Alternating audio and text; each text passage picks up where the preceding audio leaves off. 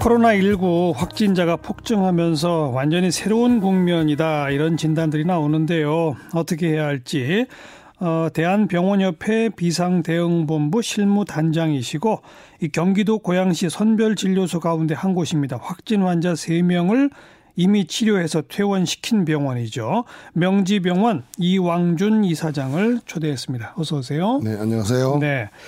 명지병원에는 지금은 그 코로나19 환자가 없어요? 네네. 저희 28번 환자까지 어, 이번 주 월요일 날 음. 오후에 다 퇴원해서 지금은 뭐 확진 환자는 한 분도 안 계십니다. 그동안에 모두 몇 명을 치료하신 거죠?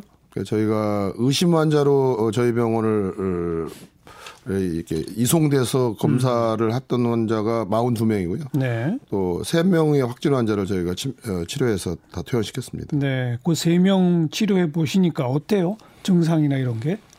어, 이제 두 분은 그 폐렴을 어, 중등도 정도 알았고요. 그래서 어. 이제 특히 그 3번 환자는 어, 입원해서 이제 입원해 있는 기간 동안 폐렴이 음. 진행이 돼서 한 4, 5일간 폐렴이 진행이 됐고 그래서 저희가 그 항에이즈 치료제라고 예, 알려진 그 예. 그 칼레트라를 이제 계속 투여를 했습니다.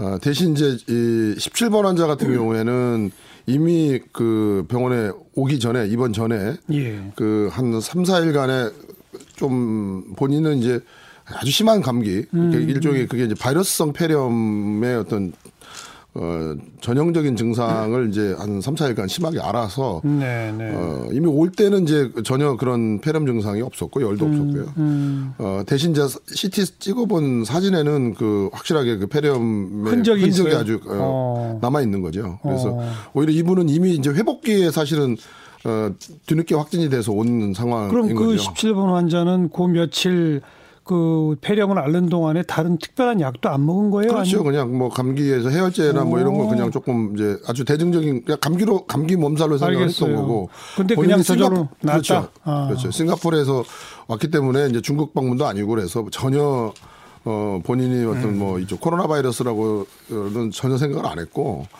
일반 감기 몸살 좀 심한 예, 감기 몸살을 예. 앓는다 이렇게 본인이 생각하고 있었죠. 네.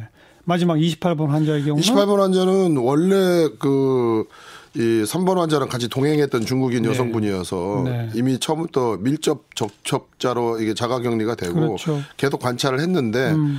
어, 처음부터 거의 증상이 없었습니다. 사실 그 내용만 보면 이제 무증상 감염의 아주 제일 이제 대표적인 네. 사례라고 얘기를 하는데 이제 무증상 감염이라는 게 말 그대로 증상이 없었다는 건데 음. 증상이 나타나지 않았다. 어? 그러니까 어, 무발현 예, 예. 그 환자인지 아니면 이제 이 환자가 그 당시 뭐 본인이 에, 경미하게 느낄 수도 있겠지만 그 음. 그 성형수술 이후에 진통소염제를 먹었으니까 그때 이제 마스킹이 돼가지고 이제 증상이 안 나타났던 거지. 네. 어쨌든 뭐, 어, 한 번도 심한 그 증상이 없었고, 어, 그리고 이제 그 자가격리가 해제돼서 중국으로 돌아가기 위해서 마지막 한그 PCR 검사에서 이제 거기에 양성으로 나온 거예요. 그러니까 그게 이제 음성과 양성의 경계선이었다면서요? 거의 뭐 어, 아주 마, 지널한 그이 경계선에서의 그 포지티브 아주 위크 포지티브였기 때문에 예, 예. 에, 그 뒤로 며칠 후에 한 이틀 후 3일 후에 벌써 이제 체크했을 때 다시 네거티브로 음전이 돼 있던 상황이고요. 음성으로. 네. 그리고 어. 그 환자는 그렇기 때문에 저희가 전혀 어, 병원에 와서도 다른 어떤 치료제나 이런 거를 투여하지 않았습니다. 그래요. 그러니까 이제 이, 이 환자 같은 경우는 굉장히 뭐 어, 증상이 없거나 매우 경미한 그런 증상으로 네, 네. 나타나는 아주 보편적인 거고요. CT를 찍었는데 알겠습니다. CT에도 알겠습니다. 흔적이 없었습니다. 음, 지금 그 직접 치료하신 세 환자뿐 아니라 대한병원협회 차원의 실무단장 맡고 계시니까 다른 병원들에서 치료되고 있는 환자들의 상황도 이제 쭉 모니터링을 하실 거 아니에요. 네.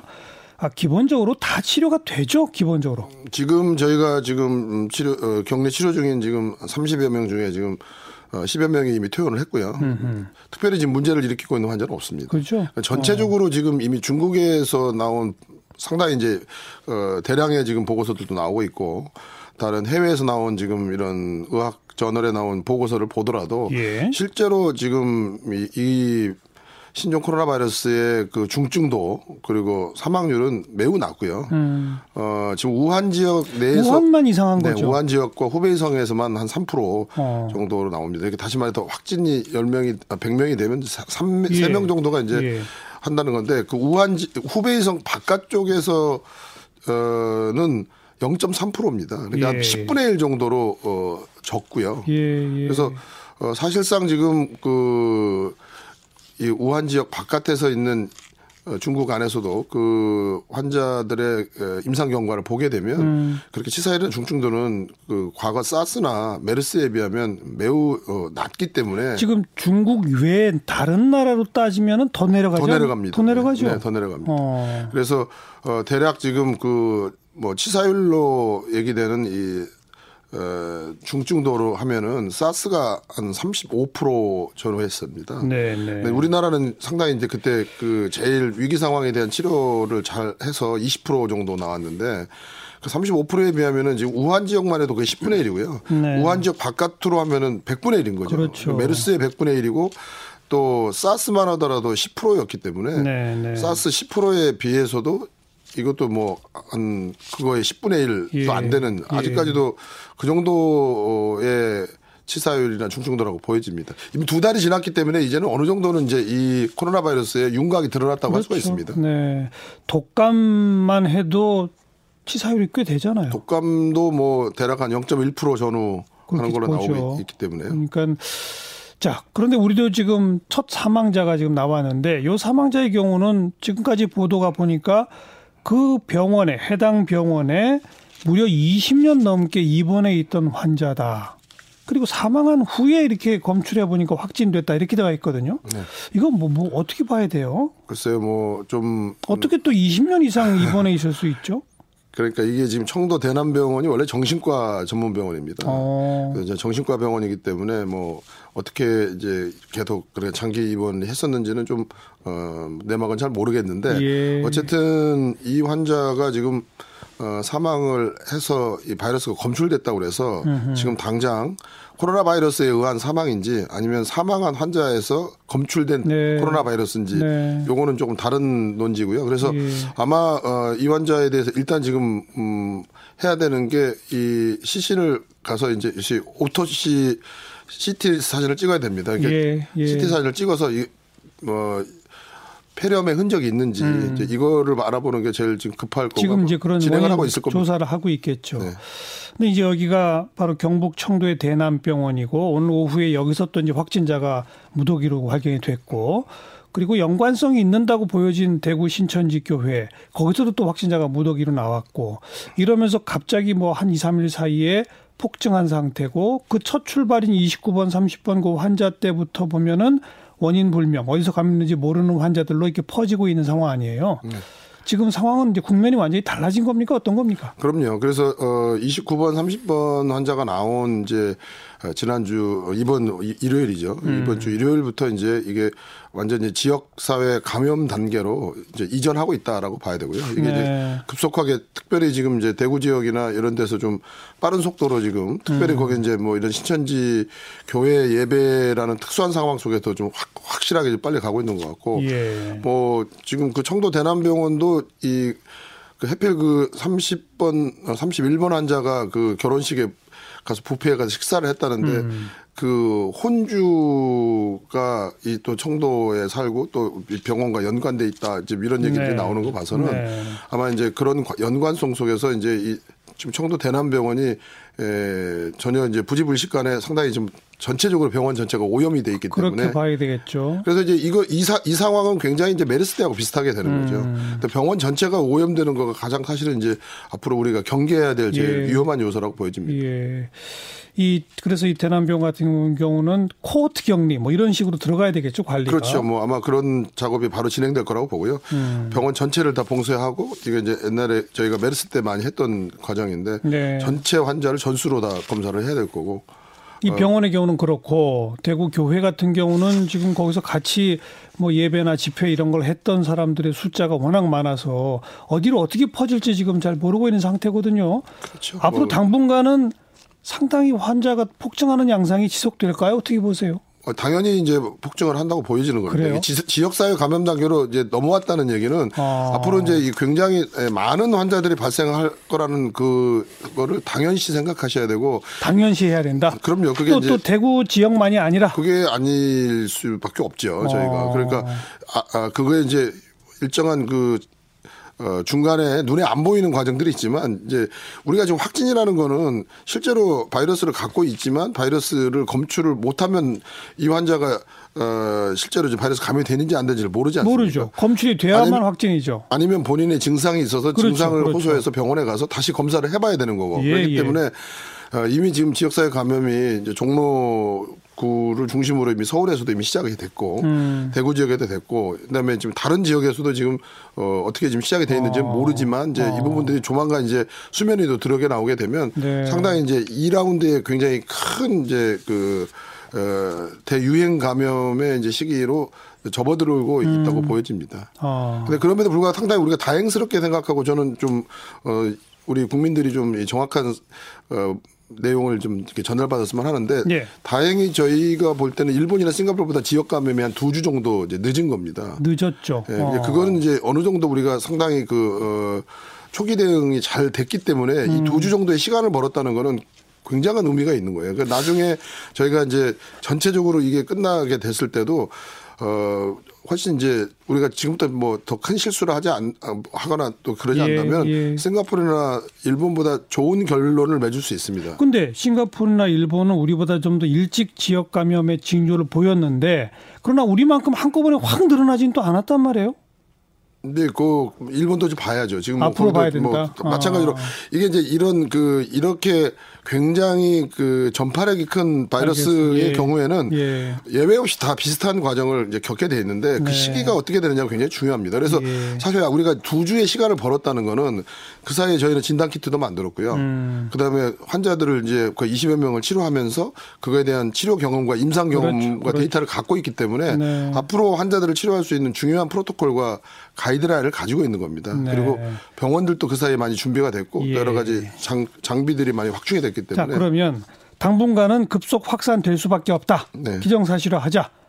어느 정도까지? 과거 신종 플루 때 정도까지? 뭐 충분히 가능한 시나리오라고 보고요. 신종 플루 때 몇 명 감염됐죠? 신종 플루 때 확진된 환자만 74만 명입니다. 74만. 네.